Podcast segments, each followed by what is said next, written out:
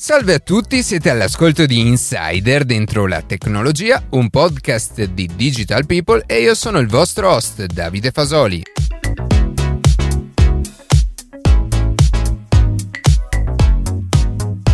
Oggi parleremo di eSports, Electronic Sports, cosa sono, quale impatto hanno avuto negli ultimi anni e che ruolo avranno in futuro. Prima di passare alle notizie che più ci hanno colpito questa settimana, vi ricordo che potete seguirci su Instagram a chiocciola dentro la tecnologia, iscrivervi alla newsletter e ascoltare un nuovo episodio ogni sabato mattina su Spotify, Apple Podcast, Google Podcast oppure direttamente sul nostro sito.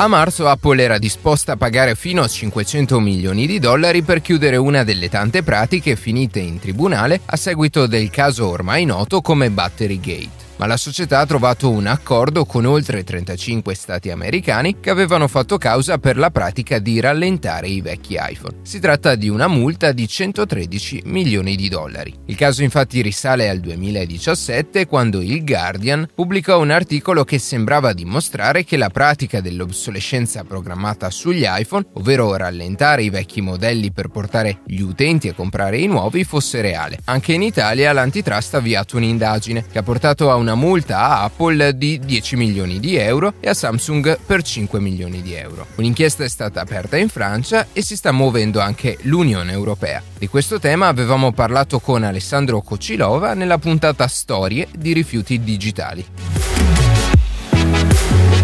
Entro il 2026 NASA costruirà una centrale nucleare che verrà portata sulla Luna. Sappiamo già infatti che l'Agenzia Spaziale Americana con la missione Artemis intende tornare sulla superficie lunare a partire dal 2024 per costruire avamposti che fungeranno poi da trampolino di lancio per eventuali partenze verso Marte. Con una centrale nucleare completamente operativa sul suolo lunare, NASA garantirà così cospicue fonti energetiche per i prossimi astronauti e per ricercatori che inizieranno a colonizzare il satellite. Il responsabile delle tecnologie nucleari della NASA ha già ricevuto decine di proposte diverse per la realizzazione dell'impianto. Il progetto consisterà nella costruzione del reattore direttamente sulla Terra, verrà poi caricato su un vettore e spedito infine verso la Luna. Una volta arrivato il reattore verrà monitorato per circa un anno per vedere come potrebbe reagire in un contesto completamente diverso da quello terrestre. Verificata infine la sicurezza dell'impianto, l'energia prodotta da esso verrà poi utilizzata per la costruzione di altre centrali a fonti rinnovabili più sicure come impianti solari e fotovoltaici. Bye.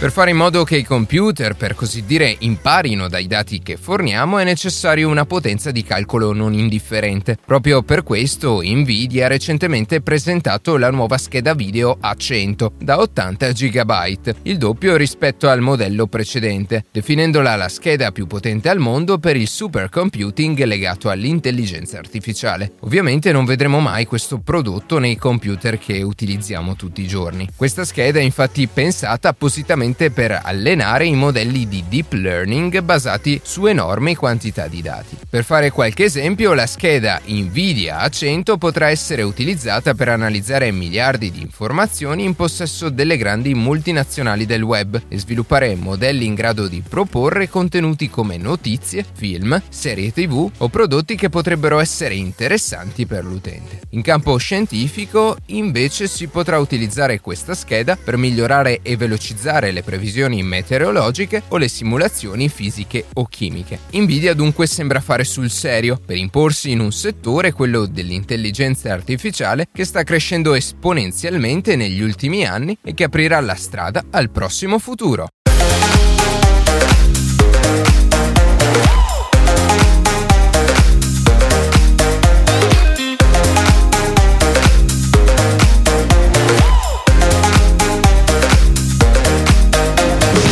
A partire dagli anni 50, con l'avvento della rivoluzione informatica, iniziò un lento percorso di innovazione tecnologica che da quel momento in avanti avrebbe segnato il destino di tutto il mondo. L'era digitale o dell'informazione sancì detta in parole povere il passaggio definitivo dalla tecnologia analogica a quella digitale, portando tra l'altro alla nascita del suo protagonista principale, senza il quale oggi non potremo relazionarci, Internet. Questa successione tecnologica ha cambiato in maniera significativa, tra gli altri aspetti, anche il nostro approccio alla vita sociale. Insieme alla digitalizzazione e quindi all'introduzione dei primi computer, si sono evolute anche le modalità di accesso alle informazioni. Col passare degli anni, questo nuovo tipo di approccio è divenuto via via sempre più immediato e accessibile per chiunque, grazie anche a nuovi dispositivi informatici come notebook, smartphone e tablet. In una società come quella odierna, basata proprio su questo sistema di telecomunicazioni, vivere senza uno tra questi dispositivi e una connessione adeguata potrebbe risultare parecchio problematico. Figuriamoci poi in un anno come il 2020, in cui una buona parte dei lavoratori sono costretti a svolgere la propria attività in maniera esclusivamente telematica. Tuttavia non solo il settore lavorativo è progredito grazie alla digitalizzazione, persino il mondo dello sport, spesso associato unicamente all'attività fisica, ha trovato nell'era digitale spazio e opportunità commerciali paragonabili se non superiori, poi vedremo perché, rispetto a competizioni come Formula 1, NFL o alla Serie A di calcio italiana. Ma prima di analizzare il fenomeno degli e-sports o electronic sports, in un contesto come quello attuale, facciamo un passo indietro.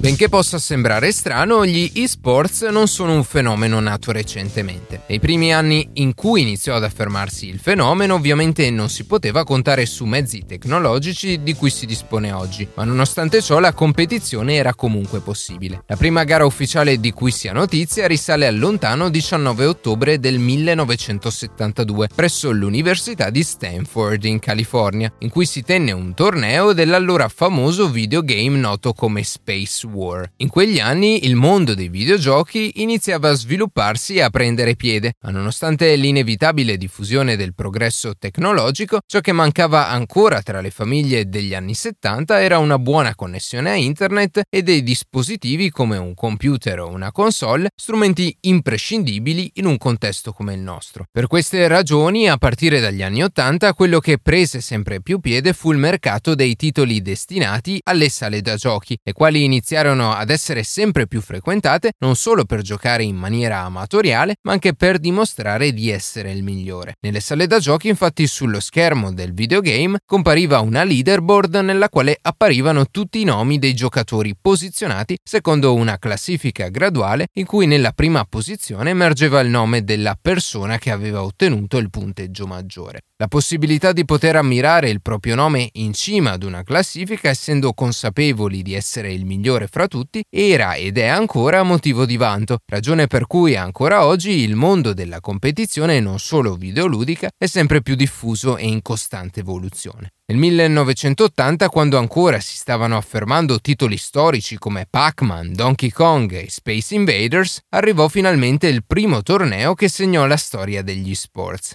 Atari, una società sviluppatrice di videogiochi, organizzò infatti in quell'anno negli Stati Uniti un evento che arrivò a contare più di 10.000 partecipanti e che segnò definitivamente l'inizio di una nuova era.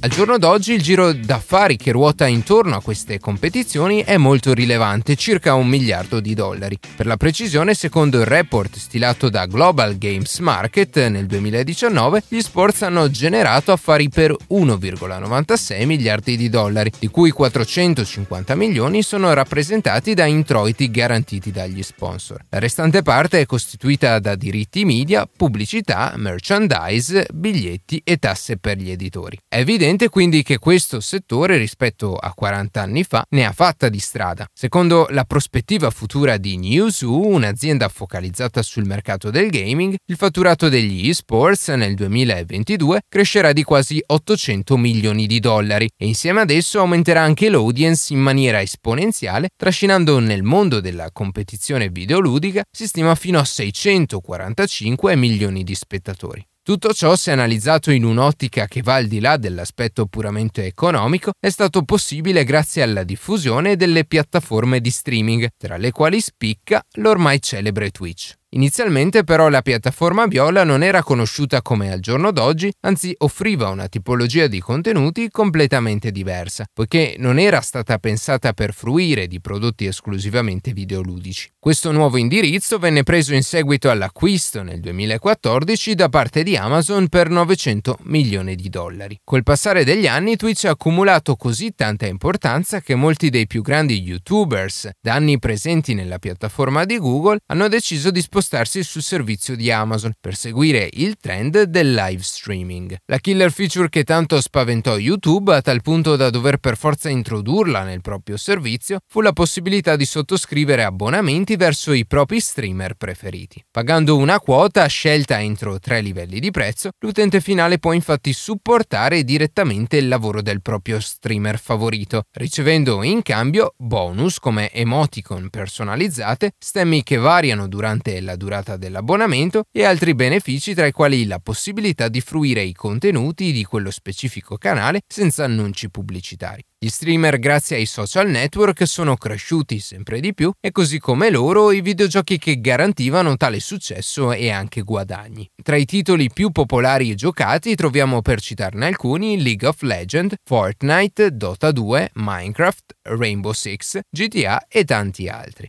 e la popolarità che questi videogiochi hanno acquisito è legata principalmente alla diffusione nelle piattaforme di live streaming come Twitch. Per rendere l'idea di quanto sia popolare un servizio come quello di Amazon basta fare un esempio concreto, come quello del rapper Drake. Pensate che in una sola sessione di streaming, insieme ad un altro celebre personaggio del mondo dei videogiochi, di cui parleremo tra poco, è riuscito a raggiungere la cifra record di 600.000 utenti collegati nello stesso momento. Il gioco a cui stavano giocando, molti l'avranno già intuito, era Fortnite. Un altro episodio che ha suscitato parecchio scalpore riguarda una dichiarazione del famoso streamer americano Tyler Blavins, meglio noto come Ninja, che in un'intervista nel 2018 alla CNBC ha dichiarato di essere arrivato a guadagnare 500 mila dollari al mese grazie alla popolarità nel settore e all'accordo raggiunto con Fortnite, videogioco più popolare in quel periodo.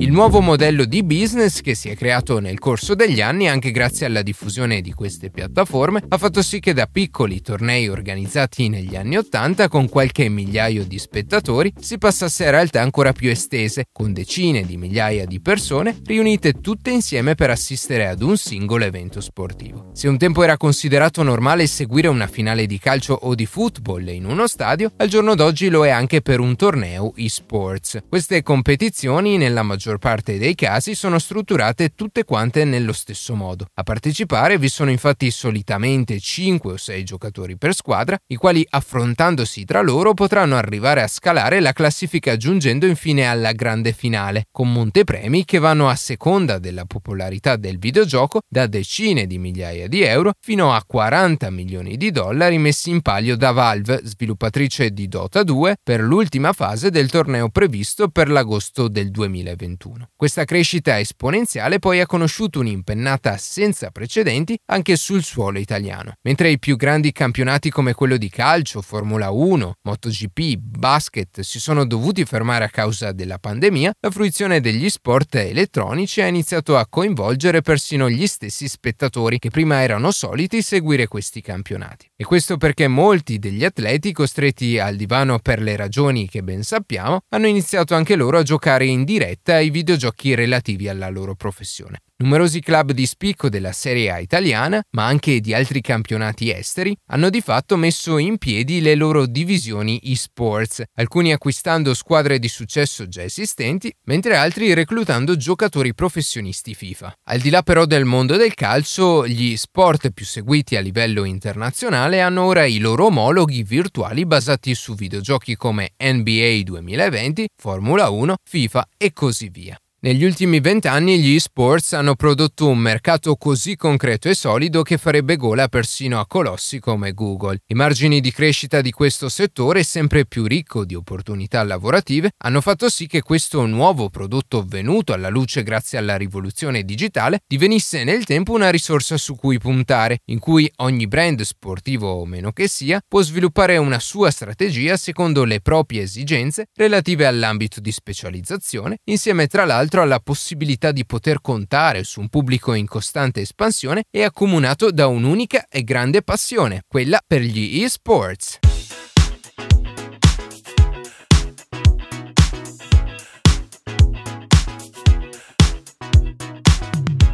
E così si conclude questa puntata di Insider dentro la tecnologia. Io ringrazio come sempre la redazione che ogni sabato mattina ci permette di pubblicare un nuovo episodio. Per qualsiasi tipo di domanda o suggerimento scriveteci a redazione chioccioladentrolatecnologia.it, seguiteci su Instagram a chiocciola dove durante la settimana pubblichiamo notizie e approfondimenti. In qualsiasi caso nella descrizione della puntata troverete tutti i nostri social. Se trovate interessante il podcast condividetelo, che per noi è un ottimo modo per crescere e non dimenticate di farci pubblicità. Noi ci sentiamo la settimana prossima.